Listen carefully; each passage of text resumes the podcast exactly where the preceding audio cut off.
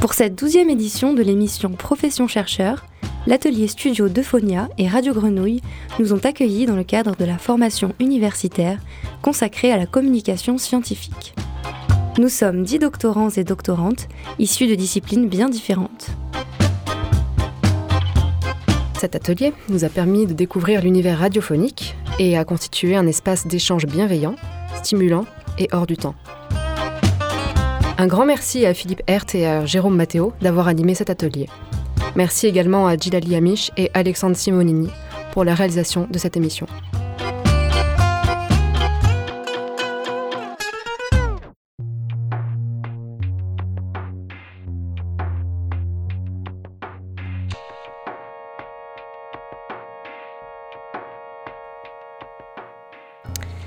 Au début des années 70, un mathématicien brillant, Alexandre Grothendieck, obtient une chaire au Collège de France. C'est une consécration dans le monde universitaire et, comme le veut la tradition, il donne à son arrivée dans l'institution une leçon inaugurale, qui porte habituellement sur la spécialité du nouveau professeur. La sienne, c'est la géométrie algébrique. Mais sa leçon porte finalement sur le thème Science et technologie dans la crise évolutionniste actuelle. Allons-nous continuer à faire de la recherche scientifique? C'est un titre simple, percutant. Un pavé dans la mare tranquille de la recherche. Alexandre Grothendieck n'est pas spécialiste de ces thématiques, habituellement traitées par des sociologues ou des philosophes. Mais il pose, au cœur même de l'institution universitaire, une question sur les limites de l'ensemble de la science. Dans le contexte actuel, on s'est posé la même question avec un groupe de doctorants et doctorantes de l'Université d'Aix-Marseille. À l'heure du changement climatique et des crises sanitaires et sociales que l'on traverse, que la science peine à résoudre, allons-nous continuer à faire de la recherche? On va évoquer ces questions avec Arthur, qui est doctorant en sociologie. Bonjour. Bonjour. Avec euh, Julie aussi, doctorante en chimie de l'environnement. Bonjour Marguerite. Et Arthur enfin, doctorant en physique théorique. Bonjour. Je suis également présente donc et je m'appelle Marguerite je suis doctorante en géographie. Bonjour. On s'apprête à faire exactement ce qui a été à l'époque euh, reproché à Grothendieck. On va aborder des thèmes euh, dont nous ne sommes pas spécialistes, mais nous sommes en tant que citoyens, citoyennes et en tant que scientifiques concernés au premier chef par ces problématiques. Nous parlons donc tous et toutes à titre personnel. Notre point de vue n'a pas vocation à représenter celui de nos disciplines, et nous sommes susceptibles, malgré nos positions de scientifiques, de dire des choses douteuses ou même fausses. Du reste, ceci est vrai de n'importe quelle intervention, de n'importe quel scientifique. Pour euh, commencer euh, ce, débat, on peut peut-être euh, répondre à, la question suivante pour nos auditeurs et auditrices, de savoir quel serait, d'après vous, le rôle de la recherche dans la société, depuis vos, différents points de vue, vos différentes disciplines? Moi, mon sens, euh, j'ai toujours imaginé la, recherche comme un, comme un domaine qui œuvre pour comprendre ce qui se passe autour de nous, pour tenter aussi de trouver des remèdes, des solutions aux problèmes qu'on rencontre actuellement dans la société et aussi par le passé. C'est intéressant ce que, ce que tu racontes, Julie, parce que euh, dans nos disciplines, en, sciences sociales et en particulier en, sociologie, on, nous apprend euh, dès le début de notre formation, là, quand on est en licence, euh, que justement la sociologie, ça ne doit pas être une science utilitaire, ça ne doit pas être une science au service du politique, c'est une, science qui, qui, a pour but de dévoiler les mécanismes des processus sociaux comme les inégalités, la domination, etc. Mais que finalement, c'est le boulot du politique de d'en faire quelque chose. Est-ce qu'il a envie de, de lutter contre, contre ces phénomènes là ou pas. C'est plutôt le travail du citoyen, du politique, et pas tellement le travail du hmm. scientifique. C'est rigolo parce qu'on voit un, clivage, un petit peu en tout cas, une différence entre euh, entre nos champs disciplinaires. Et une distinction aussi euh, donc euh, de la recherche qui serait pas nécessairement voilà en charge de l'action, en tout cas du changement des sociétés. Pour toi, Arthur, donc qui est doctorant en physique théorique, est-ce que toi tu as un autre point de vue là-dessus? Ben moi, je suis plutôt complètement d'accord avec Arthur, le sociologue. Euh, c'est-à-dire, oui, je pense que, bon, avant tout, nous, hein, d'un point de vue personnel, on fait de la recherche par plaisir et pour euh, gagner sa vie. Mais euh, le but de la recherche, la finalité, je pense qu'elle est très générale, c'est étendre la connaissance. je pense pas qu'il y ait de véritable finalité pratique, en tout cas dans le processus de la fabrication de la connaissance tel que le conçoivent la plupart des des scientifiques. en tout cas, physicien, théoricien, on ne pense pas trop aux finalités pratiques. à part quand il faut un peu se contorsionner pour demander des financements parfois, dans notre pratique quotidienne, non, on est plutôt dans l'art pour l'art, la, science pour la science. Oui, c'est intéressant. Moi, je suis assez d'accord aussi sur, euh, sur ce point-là, parce que notamment ce que tu disais sur euh, le parallèle avec l'art, on peut voir que la recherche peut prendre cette direction aussi. Euh, dans le sens où euh, on fait donc de la science pour la science, de la science, l'art pour l'art. Euh, l'art est important pour l'être humain, il nous élève, il nous, divertit, il fait que on est des créatures un peu particulières, imaginatives. Et la science peut prendre aussi donc cette direction. On cherche des réponses en fait à, des questions que l'on se pose. On cherche à comprendre le monde qui nous entoure. Et en effet, bah, on peut citer pas mal d'exemples de, domaines de la recherche, comme par exemple la cosmologie, l'archéologie, euh, où on essaie de, voilà, de comprendre euh, ce qu'il y a autour de nous. Et je trouve ça intéressant, euh, ce parallèle avec, avec l'art, où on, ne cherche pas forcément une, utilité pratique, à en tirer un bénéfice immédiat, mais voilà, simplement à s'élever un petit peu plus. Quoi. D'accord. Ce, qui est intéressant, c'est que paradoxalement, c'est quelque chose qui est assez mal reçu euh, par euh, les, euh, notamment les, les, les populations qu'on enquête. Moi, je sais que je travaille sur l'école maternelle, sur les relations de travail à l'école maternelle, et souvent mes, mes enquêtés me disent Mais à quoi ça sert et qu'est-ce que tu pourrais nous dire pour améliorer notre travail? Et c'est quelque chose qui met vraiment mal à l'aise de, de, par ma formation et aussi de par la légitimité. je ne suis pas travailleur de l'école maternelle. Je, n'aurais pas la prétention euh, de dire à ces gens faites comme ci, faites comme ça. Euh, donc euh, c'est vrai que c'est quelque chose qui, déstabilise parfois un petit peu nos enquêtés parce qu'in fine ils se demandent mais finalement à quoi ça sert? C'est un questionnement, je pense qu'on est nombreux à avoir, particulièrement en sciences sociales. Je ne sais pas ce qu'il en est des autres disciplines, mais effectivement, d'être au contact de professionnels ou de milieux au sein desquels on n'est pas à même d'expliquer exactement la, finalité de nos recherches. Et si on revient euh, au contexte qui est le nôtre, donc euh, celui d'une crise écologique euh, sans précédent, d'une crise sociale, d'une crise sanitaire, comment est-ce que on peut gérer cette, cette comment dire, cette absence d'utilité pratique, de finalité pratique dans la recherche par rapport à, ce contexte-là. Si la science, en fait, n'a pas d'utilité pratique, alors que peut-elle faire? À quoi sert-elle dans ce contexte? Il faut quand même nuancer. Hein, je veux dire, on ne pratique pas la science dans l'idée d'une utilité pratique, euh, mais elle a des conséquences, elle a des, derrière des, implications, euh, des innovations, des implications techniques euh, qui sont utilisées de manière bénéfique ou délétère. mais bon, on n'est pas non plus dans une bulle complètement détachée du Et reste. De manière indirecte aussi. Et de manière, voilà, directe ou indirecte. Et vous avez des exemples du coup là-dessus? Bah, le, bon, le truc évident, c'est l'énergie nucléaire. Mm. Euh, qui contient un peu toutes ces problématiques. Parce que bon d'abord c'est développé euh, dans une espèce d'idée bon, la science pour la science au final hein, on essaie de découvrir qu'est-ce qui se passe dans l'atome. Genre quelqu'un a cette idée que E est égal à mc2 très bien. Euh, et puis on se dit qu'on peut en faire de l'énergie encore mieux. Donc là on passe à une application et là, il y a deux effets délétères qui apparaissent. C'est que euh, dans le processus de fabriquer cette énergie, on produit des déchets qui sont extrêmement dangereux et qu'on n'est pas capable de retraiter correctement, euh, dont on n'est pas capable de se débarrasser.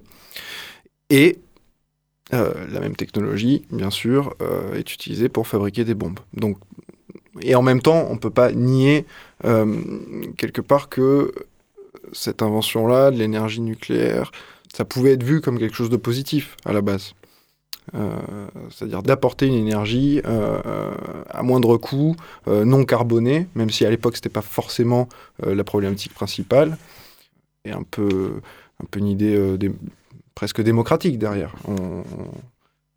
une énergie pas chère, c'est une, énergie accessible à tous c'est très juste ce que tu dis, que en fait, euh, même si c'est pas pratiqué par rapport à, voilà, des finalités forcément très définies, la science a déjà un fort rôle dans le constat en fait mhm. de tout ce qui se joue, et après peut-être aussi euh, dans, différentes actions.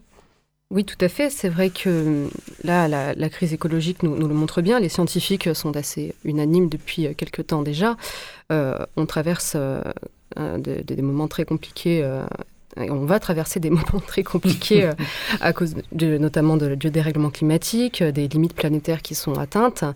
et c'est vrai qu'on peut imaginer que la science pourra peut-être nous sauver. Alors à mon sens, c'est quelque chose qui est assez illusoire. C'est une idée qui est quand même assez répandue dans la société et dans les, dans les projets politiques, comme quoi la, voilà, la, science trouvera la, solution, le remède à, tous nos maux. Alors oui, la science peut en effet euh, s'attacher à, trouver des, solutions, mais elle ne peut pas tout résoudre. Et sur des problèmes de cette euh, envergure, euh, il est vraiment très très illusoire d'imaginer qu'on va pouvoir qu'on va pouvoir qu'on va pouvoir tout, tout, tout, résoudre. Par exemple, on, nous parle de, croissance verte, on nous parle de transition écologique, euh, par rapport euh, notamment au remplacement des voitures thermiques par des voitures électriques. Euh, le problème est que les voitures électriques ne sont pas évidemment totalement vertes. il, y a des, il y a des industries très polluantes, notamment l'industrie minière par exemple, qui donc produit les métaux et qui sont nécessaires à la production de ces voitures électriques. Euh, pour exemple, il faut 90 kg de cuivre au minimum par voiture électrique, alors que une voiture thermique en demande 3 à 4 fois moins. Euh, donc, voilà, il est illusoire vraiment de penser que euh, on va, sans remettre en question nos modes de consommation, on va pouvoir, euh, dans, le futur, avoir une, solution miracle qui va venir sauver, voilà, répondre à toutes ces, toutes ces questions, quoi. on peut aussi, je pense aussi à ça, on peut parler de la pollution au microplastique, à l'érosion de la biodiversité, ça c'est des choses qui sont enclenchées il n'y aura pas de solution miracle qui va, qui va régler tout ça. C'est intéressant parce que c'est une représentation effectivement assez courante qu'il peut y avoir à ce sujet-là. Arthur, tu voulais, tu voulais rebondir? Oui, mais je suis dans le fond, enfin, je suis très d'accord avec ce que tu viens de dire, en fait. Euh, il y a plein de solutions techniques qui sont proposées. On s'imagine que ça va être euh, miraculeux, qu'on va changer nos moyens de produire de l'énergie, euh, que tout ira mieux. et il y a même des solutions à l'échelle globale drastiques, de type géo-ingénierie, si vous mhm. voyez le concept. Et oui, qui semble... tout ça est utilisé pour dire que la science peut nous proposer des solutions. je pense que si on est un peu sérieux aujourd'hui, on est obligé de, reconnaître qu'il y a une question politique qu'on ne peut pas éviter, en fait. Euh, oui, parce que tout ça, du coup, ça évite en fait simplement de remettre en question notre, système actuel et, et ses aberrations. Parce que euh, par exemple, pendant, la crise du Covid, on a vu des avions qui volaient à vide euh, simplement pour garder leur créneau dans les aéroports, alors que les scientifiques sont unanimes sur le fait que ces, avions émettent des gaz à effet de serre qui sont euh, responsables du, réchauffement climatique en partie. Donc, il, faudrait en effet remettre en question ce genre de, de pratique plutôt que imaginer qu'il y ait une solution miracle qui va, qui va nous sauver. Donc il ne faut pas trop trop croire que la science va nous sauver, quoi. Voilà, on va peut-être pas tout régler. on, peut bricoler deux, trois trucs. Ce qui est rigolo, c'est que c'est pas la première fois qu'on a l'idée que la science va nous sauver. Hein. On, se rend compte qu'au 19e siècle, déjà, il y a pas mal de philosophes, de penseurs qui, sont persuadés que, c'est la science qui va pouvoir euh, régler ce qu'on appelle à l'époque la question sociale. La question sociale, c'est en gros euh, toutes ces transformations dans, dans, les liens sociaux qui ont lieu, euh, qui sont engendrées par la révolution industrielle. Hein. On a des paysans non salariés qui vivent à la campagne, qui sont amenés à rejoindre des usines où ils se retrouvent salariés, hein, donc sous la, sous, la hiérarchie d'un patron, et qui vivent à la ville, ça engendre des, nouvelles problématiques sociales. Et à ce moment-là, ces penseurs et ces philosophes se disent, il nous faut une discipline scientifique qui soit en mesure d'expliquer, de mesurer, de quantifier euh, tous ces nouveaux processus sociaux. Et euh, d'ailleurs, euh, on, imagine à l'époque qu'on va appeler ça la physique sociale, hein, ça deviendra finalement la sociologie. donc ces gens-là, c'est des gens comme Auguste Comte ou Émile Durkheim, qui sont vraiment dans ce mouvement positiviste d'une discipline scientifique euh, qui doit euh, répondre aux, problématiques de la société. Hein. Émile Durkheim, qui est considéré comme le père de la sociologie, il fait des préconisations pour le coup, euh, il, fait des propositions pour régler cette question-là. Donc on voit que déjà à l'époque, on imagine que la science va régler cette question sociale qui est vraiment quelque chose qui les obsède, qui les travaille beaucoup et qui les inquiète surtout beaucoup. Au final, le problème, est-ce que c'est pas que la science, elle a plus valeur diagnostique que prescriptive mm. Aussi parce que on a toujours, je pense, dans toutes les disciplines scientifiques, et quel que soit notre degré d'avancement dans la connaissance, il y a toujours un hors-champ considérable. c'est pour ça que ces idées d'innovation technique qui vont nous aider, on ne connaît jamais totalement euh, les conséquences de ce qu'on est en train de faire. Si l'idée un peu extrême, celle de Grothendieck, puisqu'on a introduit sur Grothendieck, euh, c'était que, alors lui, pour lui, carrément, euh, d'une manière générale, toute forme d'innovation technique est in fine nocive parce qu'elle remet en question nos conditions d'existence sur cette terre telles qu'on les connaît. Alors bon, je trouve ça peut-être un peu excessif. Euh, néanmoins, l'idée à retenir là-dedans, c'est que oui, on est, on est quand même assez tributaire de conséquences qu'on maîtrise très peu et nos connaissances sont toujours partielles. Est-ce que vous êtes d'accord, du coup, tous les deux, sur euh, cette idée euh, que la science aurait plutôt une finalité euh, diagnostique, en fait? Bah, Je trouve que ça s'applique assez, en fait, aux, questions de sciences sociales. Je pense à, l'exemple des inégalités scolaires. par exemple, dans les années 60-70, Bourdieu et Passeron démontrent que les inégalités scolaires sont pas dues au mérite des élèves, mais plutôt à leur origine sociale et en particulier à la possession de capitaux culturels. et en fait, ce qui est assez intéressant, c'est que au final, euh, il y a plein de profs, par exemple, qui sont conscients de ces questions-là, mais eux, ils, sont confrontés euh, au quotidien à des élèves qui sont en difficulté, et, ils aimeraient bien que les sociologues leur disent mais quoi faire? Sauf que euh, les sociologues sont complètement sont, pas armés pour dire mais qu'est-ce qu'on fait contre l'inégale distribution du capital culturel? Ça semble une question tellement compliquée, presque comme la, crise environnementale à régler, que et puis c'est une telle grande responsabilité, et souvent du coup, il peut y avoir un rejet du discours sociologique parce que euh, in fine, on pointe un problème qui est trop euh, compliqué à résoudre. Quoi. Et donc, on va être un peu plus séduit par des discours, discours de neuroscientifiques qui vont dire qu'avec quelques exercices, on va réussir à à régler certains problèmes, alors qu'en fait, euh, on n'est pas sur le même registre de discours, mais c'est un petit peu plus séduisant. Et en même temps, il y a quelque chose, je trouve, donc on a parlé d'une distinction où la science, voilà, serait pas forcément là pour régler tous les problèmes, mais plutôt pour les constater. Je trouve en tout cas que du point de vue des sciences sociales, il y a aussi quelque chose qui relève de l'action, dans le fait de comprendre et d'expliquer que en fait euh, le, rôle peut-être de, publication, de, résultats euh, typiquement sociologiques, mais pas uniquement, il est diffusé, c'est déjà une forme d'action. Et peut-être même qu'on peut aller jusqu'à dire qu'il y a une forme d'engagement lorsque ces constats-là touchent un public euh, très large. Bah, j'ai l'impression, en tout cas d'un point de vue extérieur, que les, chercheurs en, écologie ou en, biologie n'hésitent pas à s'engager dans la cause environnementale. Et là, ça rejoint une question en fait qui est euh, assez large mais très importante, qui est celle de l'engagement du chercheur, puisque voilà, on, parle vraiment de ce contexte-là de crise écologique, sociale, sanitaire. Euh, comment en fait euh, la science peut avoir un rôle dans ce contexte-là? Quel engagement peuvent avoir les chercheurs? C'est une question qui est fondamentale et qui est complexe forcément parce que dans les représentations communes, on n'associe pas du tout une posture scientifique à une posture engagée, voire militante. Mais c'est compliqué de faire la, distinction, euh, enfin de ne pas faire la distinction euh, entre son travail et, l'aspect personnel euh, de nos convictions. je pense que c'est valable dans n'importe quel métier en fait, parce que le, métier ton métier fait partie de toi quand même et c'est vrai qu'il y a des, tas de, dans les tas de professions où ils essaient vraiment de, distinguer leur, engagement, leur militantisme de leur travail. moi, je trouve ça vraiment très compliqué. Euh, c'est bon, là pour ça que dans, la recherche, euh, j'ai souhaité m'engager euh, dans, un domaine qui, voilà, qui, qui, pour moi très très important, donc qui, vise à, répondre à, un minimum à, la, crise écologique que, nous traversons. moi, mon engagement, il, voilà, il est assez simple. Hein. Je travaille donc dans, la pollution de l'air. Je travaille à, qualifier un, un, nouvel indicateur qui, qui répond plus précisément à la à, comprendre la toxicité des particules. Donc on essaie de, faire euh, d'améliorer la, réglementation. Euh, je m'engage aussi en parlant en fait de mon travail parce qu'en tant qu'ingénieur chimiste, euh, j'étais plutôt destinée à soit produire des polymères ou des, ou des médicaments.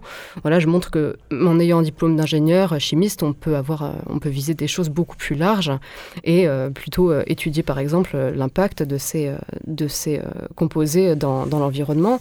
On peut trouver dans la recherche des, des modes d'action qui nous correspondent un peu plus Même si voilà, c'est pas forcément évident, c'est pas la, voie tracée pour, pour un ingénieur.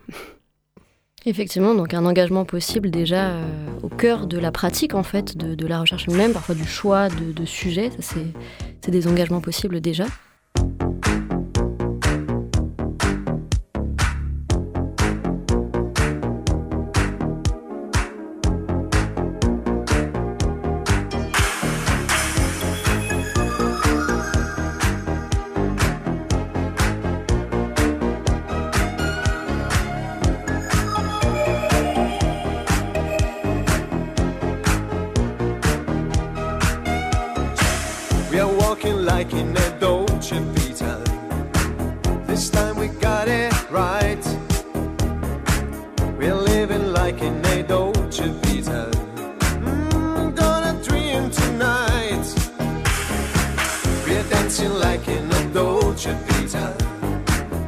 Lights and music on.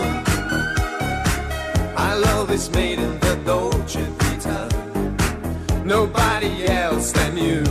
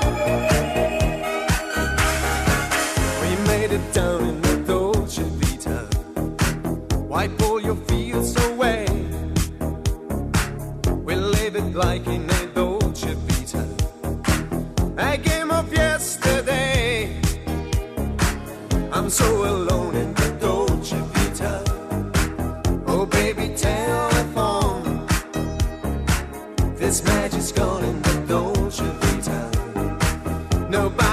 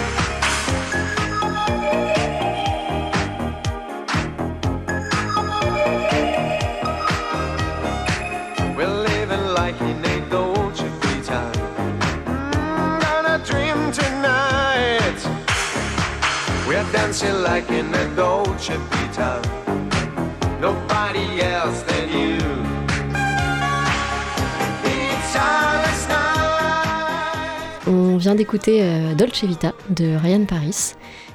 On est toujours en compagnie d'Arthur, doctorant en sociologie, de Julie, doctorante en chimie de l'environnement, et d'Arthur encore, doctorant en physique théorique. On était en train de discuter avec eux de l'engagement qui était possible pour les chercheurs et chercheuses, euh, puisque ce sont deux postures qui sont habituellement euh, opposées, une posture scientifique à une posture engagée. Et donc quel engagement est possible pour les chercheurs et chercheuses? Peut-être euh, qu'Arthur, tu peux nous en dire un mot à propos des sciences sociales? Mais c'est vrai que c'est un peu délicat cette question de l'engagement, enfin surtout du point de vue des disciplines euh, dans lesquelles je travaille. Hein. En, sociologie, on, sait très bien que quand une, découverte sociologique euh, déplaît, euh, la manière de la discréditer, c'est de dire que la personne qui l'a produite était engagée, militante, etc. C'est vraiment le discrédit, le stigmate qu'on va associer à, une recherche qui nous plaît pas trop. Hein. C'est souvent ce qu'on fait à, l'égard des chercheurs et des chercheuses qui mettent en évidence, par exemple, les violences policières ou ce genre, de sujet, on va dire ah ben non, ça c'est quelque chose qui n'existe pas. Et en, en, fait, c'est parce que les chercheurs sont engagés, ils n'aiment pas la police, etc. Et en, fait, c'est assez intéressant parce que euh, les, sociologues font tout euh, pour échapper à ce stigmate, c'est-à-dire que dans, leur, dans leurs travaux, il va y avoir vraiment une grosse partie réflexive où ils vont démontrer que l'enquête est solide, que les données sont solides, qu'il y a un vrai protocole de recherche, etc., etc., que en gros, on est sérieux, faites-nous confiance, quoi. Et, donc, euh, et ça, ça se voit bien, notamment dans la trajectoire de certains chercheurs. Hein.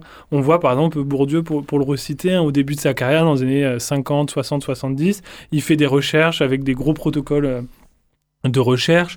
Euh, il, produit même des bouquins de méthodo où il explique aux jeunes chercheurs euh, qu'il faut vraiment euh, faire la rupture entre ce qu'on pense en tant que personne et ce qu'on produit comme connaissance scientifique. Hein. et pourtant, il y a le Bourdieu euh, d'après les années 80 où il arrête de faire de la recherche euh, à proprement parler. Hein, il réutilise des données qu'il a, a produites par avant.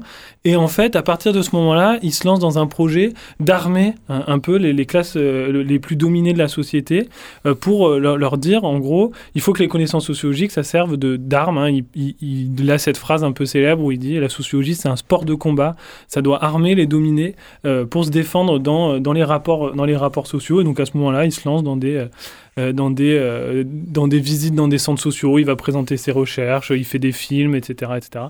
Euh, donc clairement, il s'engage. Hein, et donc, il y a vraiment une distinction entre le jeune Bourdieu et le Bourdieu plus expérimenté, qui, qui a fait aussi sa place dans le monde universitaire. Hein, pour le coup, comme Grothendieck, il a sa chaire au Collège de France. il est reconnu internationalement comme un, grand sociologue. Il, il, risque plus grand-chose non plus à ce mhm. moment-là. Donc en fait, effectivement, il y a, un enjeu, euh, de, un vrai lien entre l'engagement possible mm. et la reconnaissance en tant que chercheur. On peut être discrédité si on est trop engagé et où euh, on peut être à même de, prendre ce risque quand justement, euh, au sein de, sa discipline ou de, l'institution, on est déjà très reconnu. Arthur, tu voulais rebondir? Oui, alors d'abord j'ai une remarque par rapport à ce que tu viens de dire, c'est que tu, au, final, dans, dans, ce que tu viens de dire, je sens qu'il y a quand même une distinction entre le processus de production euh, du savoir et euh, le processus de diffusion du savoir. Au final, Bourdieu, euh, bon, lui, il s'avère qu'il a carrément séparé sa vie entre la production du savoir et sa diffusion. mais voilà, il y a cette idée que quand il produit, il est neutre, enfin, il est il est. il essaye en tout il essaye d'être neutre, de ne pas être militant. Et euh, par contre, dans sa manière d'essayer d'ensuite de diffuser euh, cette connaissance qu'il a produite, là, il est militant parce qu'il va voir certaines personnes, parce qu'il le fait d'une certaine manière, et parce que parce qu'il essaye de faire en sorte que sa recherche a le, le euh, embrasse bien la finalité que lui, il aimerait qu'elle embrasse. ce en quoi c'est très différent du travail d'un physicien ou de quelqu'un qui fait des sciences formelles, parce qu'en en tout cas euh, théorique, euh, parce que, comment dire, le, résultat, la finalité de notre recherche, au fond, elle nous échappe.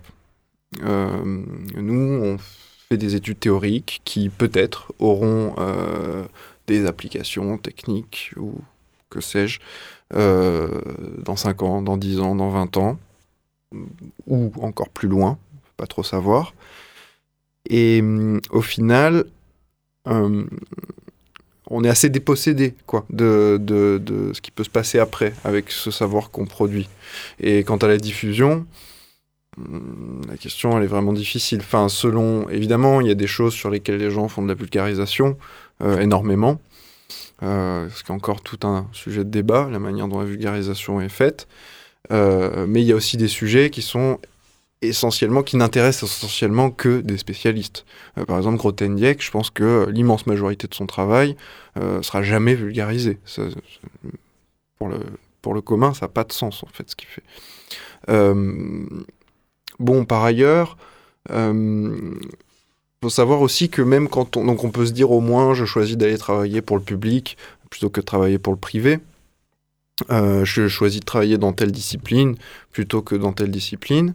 Mais alors, pour la première chose, il faut savoir que même quand on est financé par l'argent public, euh, in fine, euh, les innovations techniques, si vraiment on parle de, euh, high-tech, elles sont pas produites, elles sont pas effectivement produites par l'État.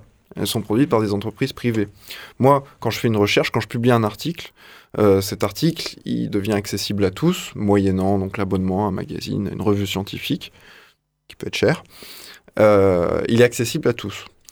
Et, et à la fin, c'est le privé qui va avoir les moyens financiers de s'en emparer et d'en faire quelque chose. Donc, quoi qu'on fasse, on n'a pas de contrôle là-dessus. Euh... Oui, puis c'est vrai que la recherche, elle est drivée aussi par ce que, les, ce que le privé en, demande aussi, euh, ce que la société euh, demande. On a besoin ceux, de qui ceux qui détiennent euh, l'argent, au final, c'est eux qui guident quand même un petit peu les sujets de, de, recherche sur lesquels on va travailler au final. Tout à fait, parce que c'est là qu'en en fait, en recherche, quelle que soit notre discipline, on a beau voilà, être en un sens un peu en dehors parce qu'on porte un discours sur, parce qu'on analyse, euh, on reste tributaire euh, tous et toutes euh, de en fait qui nous sont accordés. On est au sein de cette société et on doit répondre à certaines, à certaines règles. Et, et sur les financements, effectivement, effectivement, il y a un gros sujet. Bah, on, on, sait par exemple qu'il y a beaucoup de pays qui sont dirigés par des partis d'extrême droite, par exemple, où la recherche en sciences sociales est largement définancée. Hein. Mmh. C'est-à-dire que euh, ça, on sait que c'est une menace hein, qui pèse. C'est le cas en Hongrie, par exemple. Hein. Euh, c'est-à-dire qu'on va pas totalement interdire la discipline, mais on va tout, tout faire pour leur couper euh, les, les, vivres, quoi. Et donc, on sait que, par exemple, voilà, c'est tributaire des orientations de, de, des gouvernements, c'est tributaire des orientations aussi des entreprises. Hein, de, euh, donc on, voit que bah, même quand on travaille pour le public, bah, on ne travaille pas hors de toute euh, influence euh, extérieure. Quoi. Mm, mm. Et si on revient sur les manières très individuelles en fait de s'engager pour les chercheurs et chercheuses, donc là on a vraiment une dimension plus systémique, en tout cas à une échelle très large, voilà, du, fonctionnement de la recherche. Mais il y a aussi des manières au quotidien de trouver des, petites tactiques ou stratégies pour voilà euh, s'engager ou répondre davantage en tout cas à ces valeurs? Est-ce que c'est des choses qui dans vos expériences personnelles peuvent résonner euh? Pour moi ça s'avère très compliqué. Bah, du coup oui parce que tu nous as expliqué qu'effectivement... Euh, parce qu'aussi euh, je, ce que j'aime faire, euh, ma discipline, euh, par nature, euh, c'est de la physique théorique, il n'y a pas d'application de, pratique immédiate. Et donc, encore plus que beaucoup de physiciens, euh, je suis dépossédé de, de, ce que je fais. Euh, un expérimentateur, ou enfin peut-être pas un expérimentateur en général, mais quelqu'un qui va être spécialiste de mécanique des fluides, euh, il va avoir le choix d'être climatologue mmh. ou d'aller travailler, je ne sais pas, pour les industries pharmaceutiques ou pour des industries lourdes. Parce que bon, c'est utile, des, des, gens qui font de la mécanique des fluides. moi, le choix se présente pas du tout comme ça. Mais est-ce que c'est pas déjà une forme d'engagement de, faire de la recherche pour la recherche, en fait euh, en, évitant déjà de, chercher euh, absolument la rentabilité? Moi, je trouve ça intéressant, en fait, euh, à ce niveau-là, parce que c'est un peu notre condition aussi d'être humain. On est là aussi peut-être pour comprendre ce qu'il y a autour de nous, sans forcément chercher, enfin, sans, forcément attendre une rentabilité moi, je pense que l'engagement peut, prendre aussi cette direction. C'est sûr que c'est un engagement aussi, rien que de, remettre en fait en question cette ce, pardon, de, remettre en cause cette question qu'on a un peu posée au début, qui est celle de l'utilité de la recherche ou d'un engagement euh, immédiat. Que c'est effectivement une position qui est déjà euh, qui est déjà très forte. Ouais, et puis je, je crois que après, il y a, voilà, tout à l'heure tu, tu disais, tu parlais d'échelle. Euh, si on redescend une échelle un peu plus euh, personnelle, un peu plus micro, euh, moi je trouve que là où j'arrive à remettre en cohérence un peu les, les, éléments de ma vie et je retrouve arrive à retrouver du sens, c'est que à, à, titre personnel, j'ai une sensibilité euh, pour les inégalités sociales, en particulier dans le monde du travail, voilà, euh, enfant de syndicaliste, euh, particulièrement intéressé par les questions de domination au travail, et c'est pas pour rien que je me retrouve à faire une thèse sur des personnels dominés dans le monde du travail, des catégories d'employés, à qui aussi je trouve un sens de redonner la parole aussi, de tendre aussi mon micro de sociologue, sans démagogie, hein, sans, sans populisme, mais aussi en se disant, bah, c'est un travail de visibilisation d'une catégorie euh, sociale qui est invisible, qu'on écoute peu, euh, qui n'existe pas forcément euh, dans, les médias. Donc, quelque part, euh, je, suis persuadé que, que ma recherche n'aura pas forcément des conséquences délirantes pour, dans la société. Il n'empêche moi, ça, réussit aussi à, donner un peu de sens à mon travail, de me dire, bah voilà, je fais aussi un travail, euh, je tends le micro à des, femmes qui, euh, à qui on tend rarement le micro, et, euh, et, souvent elles me le disent, et du coup, ça donne aussi des moments dans la recherche assez sympas, parce qu'elles me disent, voilà, nous on est toujours, nous on est toujours oubliés, nous on est, on est, on est jamais celle à qui on donne le micro, et rien que ça, ça suffit déjà un peu à faire ma journée. Mm, mm. Et effectivement, en plus donc de cet engagement, alors plus ou moins possible selon les configurations, les disciplines euh, au sein de notre pratique, il y a aussi des manières, je pense, de euh, s'engager par des activités extérieures. Je pense par exemple à un certain nombre de chercheurs, chercheuses qui, dans leurs travaux, sont forcés de constater un certain nombre d'inégalités, de choses qui ne vont pas, euh, quel que soit le plan voilà, social, écologique, et qui du coup s'engagent dans une activité extérieure, qu'elle soit associative. enfin voilà, du coup ça ressort plutôt du domaine privé et en même temps c'est nécessairement lié à la pratique euh, de recherche Souvent, il est exigé que ça reste du domaine privé. Bien sûr, bien sûr. Mm. Quand on commence à prendre euh, la parole euh, en public sur des thèmes qui ne sont pas ceux qui font notre statut social, donc si je suis physicien et je viens, je vais, je vais me donner des opinions politiques, ou sociologue, ou peu importe, assez facilement on peut nous reprocher de, profiter de notre statut, de notre position d'autorité pour se mêler d'affaires dont on n'est absolument pas expert. Et, et, en même temps, la, tension, elle, est, euh, elle est complexe à, résoudre. Euh, je prends un exemple. Euh, toutes les chercheuses, euh, toutes les sociologues, anthropologues qui se sont intéressés aux questions d'inégalité femmes-hommes, que ce soit dans le monde du travail, aux, violences sexistes et sexuelles, etc. J'en connais pas une qui n'est pas engagée dans des associations féministes par ailleurs, qui, qui revendique pas aussi une forme d'engagement, parce que c'est compliqué de, simplement mettre au jour des mécanismes de domination et de dire, ok, démerdez-vous avec ça. Enfin, il y, a aussi une forme de, on, on est obligé aussi, pour avoir une forme de cohérence, euh, j'imagine, identitaire, euh, de, euh, de, transformer ça aussi dans une forme d'engagement. Et, la question des, des, dominations de genre est assez éclairante pour ça, mais ça marche aussi chez les sociologues qui mettent au jour les dominations raciales, etc. souvent, c'est des personnes qui sont aussi par ailleurs engagées parce que c'est compliqué de dire, bah voilà, je vous pose ça, et après, moi j'ai fini mon boulot, je fais plus rien contre, quoi. Mm. Bien sûr, c'est une manière en fait de d'essayer de, résoudre cette euh, c'est ce paradoxe en fait entre voilà cette posture qui a priori est peu tenable euh, euh, communément en tout cas entre engagement et recherche. Tu voulais Oui, ça marche complètement aussi pour les scientifiques du climat hein, dans les années 70 qui lorsqu'ils lorsqu'ils ont tiré des conclusions de leurs travaux et qu'ils ont vu sur quelle trajectoire ça, ça a emmené la planète sur le notamment en termes de réchauffement climatique et de et de rejet euh, de gaz à effet de serre, ils n'ont pas eu d'autre choix que de s'engager pour euh, faire valoir leurs euh, conclusions, en tout cas les faire entendre. C'est ce que mm. disent beaucoup de, scientifiques du climat de, ces années-là. Voilà. Et ça peut passer, ça, donc, par voilà, un engagement à côté, par une tentative de se rendre visible dans les médias, que ce soit des médias de, à grande audience ou des médias plus confidentiels. Il y a énormément de manières de le faire. Et donc peut-être pour, euh, pour conclure, est-ce que vous pourriez euh, chacun, chacune nous dire euh, si d'après vous, il faut effectivement continuer à faire de la recherche ou non? Julie, peut-être pour commencer. Oui, alors moi, cette, euh, cette question, elle a résonné euh, d'une manière particulière euh, pour moi, en tant que scientifique de l'environnement. C'est vrai, un peu comme j'ai développé précédemment, on, a, on, tire pas mal de conclusions environnementales assez dramatiques et on, on, pourrait légitimement se poser la question pourquoi est-ce qu'on continuerait à tirer des conclusions alors que toutes les alertes qu'on a pu donner pendant ces dizaines d'années n'ont servi à pas grand-chose peut-être pas dire à rien, parce que ça a au moins éveillé quand même les consciences peut-être de, des nouvelles générations ou même de la société civile qui commence à s'emparer de ces questions. Mais euh, ça n'a pas servi à grand-chose puisque euh, on, constate quand même euh, que les, mesures prises sont vraiment très très loin d'être suffisantes. Par exemple, on peut prendre les, conclusions qui ont été très décevantes au niveau de la COP26. plus récemment, une, tribune qui a été signée par des milliers de scientifiques qui appelle actuellement euh, les, candidats à la présidentielle et, les médias à sortir des discours de l'inaction. Et, à faire une, vraie place en fait dans les, dans les débats euh, autour de, ces questions environnementales qui sont vraiment des, des sujets décisifs pour, euh, pour la survie de notre espèce. Un dernier exemple aussi, euh, très récemment, il y a la, cinquième limite planétaire qui est la, pollution chimique qui a été atteinte.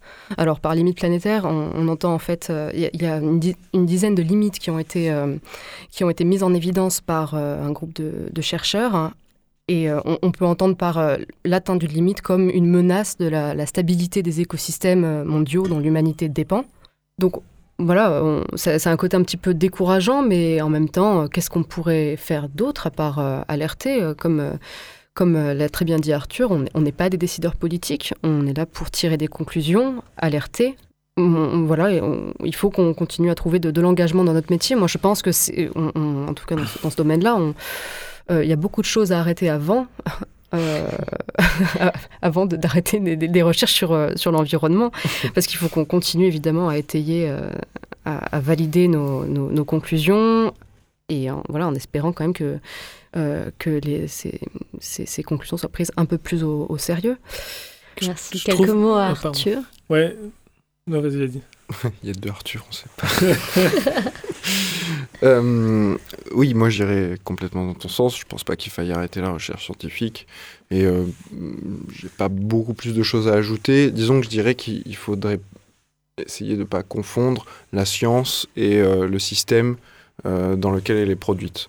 Et se souvenir que, comme tous les aspects de la vie, euh, on est complètement dépendant de la société, du contexte dans lequel on existe, et qu'il existe beaucoup d'effets de pervers de la recherche scientifique.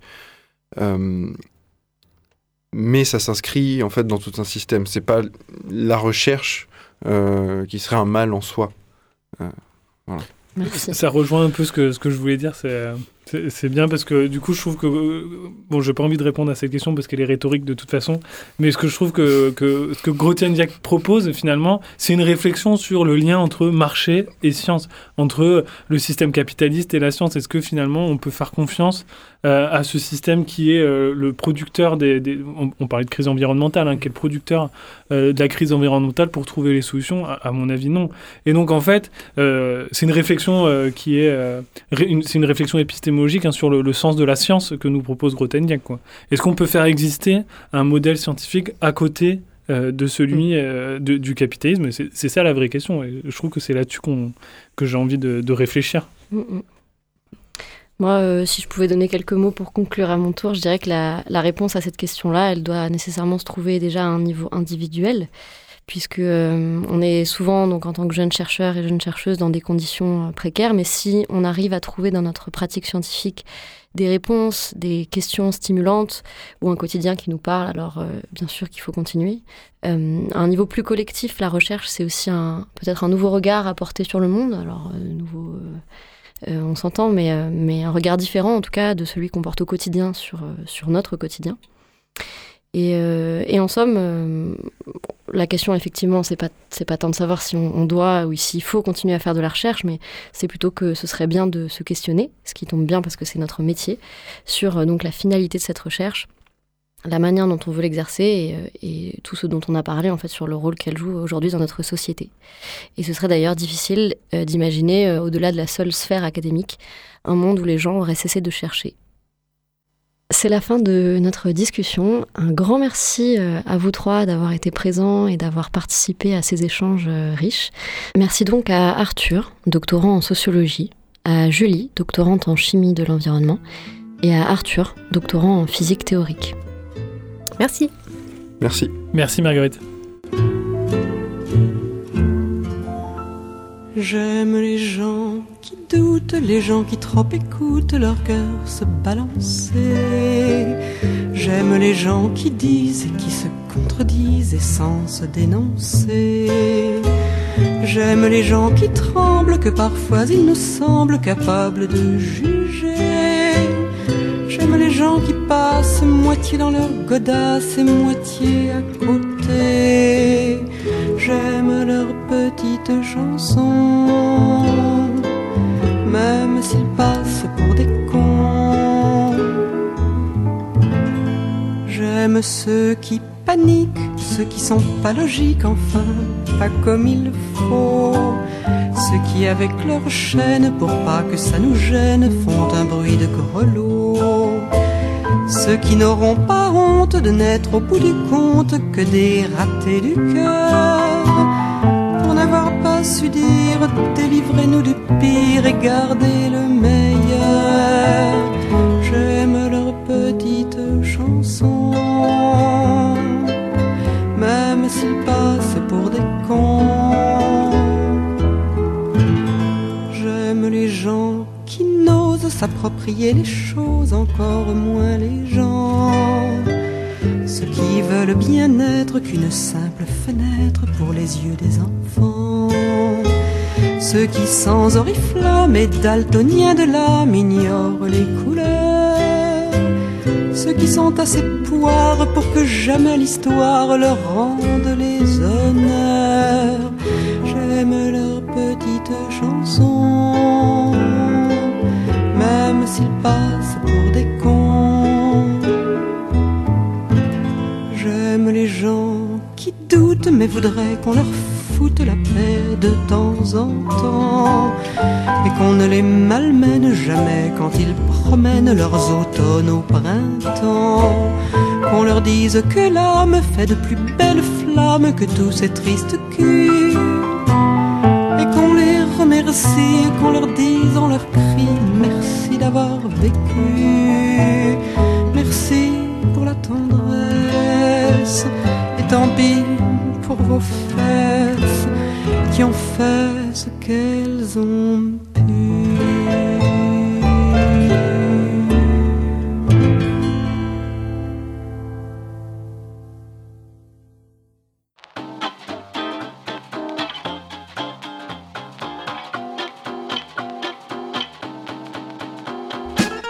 Cette douzième édition de l'émission Profession chercheur a été réalisée en plusieurs séances réparties entre octobre 2021 et février 2022, lors d'une formation doctorale proposée par Aix-Marseille Université et consacrée à la communication scientifique. Pour écouter ou réécouter ces moments radiophoniques, rendez-vous sur Internet et sur le site de Radio Grenouille. Vous y retrouverez tous les épisodes de l'émission Profession chercheur. Remerciements au collège doctoral d'Aix-Marseille Université, à Philippe Hert, enseignant-chercheur à Logicam AMU et au centre Norbert Elias, à Jérôme Matteo, directeur de Radio Grenouille Euphonia, ainsi qu'à Gilali Amish et Alexandre Simonini à la réalisation.